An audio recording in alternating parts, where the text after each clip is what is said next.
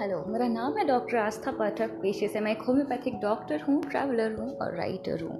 और मेरे podcast magic में आप सभी का हार्दिक स्वागत है। So I am the magic I am the one who is running this podcast and ये मेरा पहला एपिसोड है जिसे आप सुनने जा रहे हैं। तो फ़िलहाल शाम के छः बजकर अंठावन मिनट हुए हैं। थोड़ी देर पहले मेरे पास एक फ़ोन आया था और ये फ़ोन था रन ऑफ़ कच्छ में, जिनसे मैं मिली थी एक ऊँट चलाने वाले भाई साहब थे। ये मार्च की बात थी।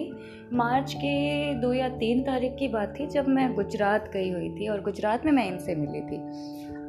एक छोटे से इंसान जिनसे पंद्रह या बीस मिनट या एक घंटे का इंट्रैक्शन हुआ था, उन्होंने इस लॉकडाउन में मुझे करीबन तीन या चार बार फ़ोन करके मेरी खैरियत पूछी है। और आज शाम को मैं दुखी हो रही थी कि मेरे पास दोस्त है, नहीं है, मैं अकेली हो गई हूँ, मुझे अजीब सा लग रहा है।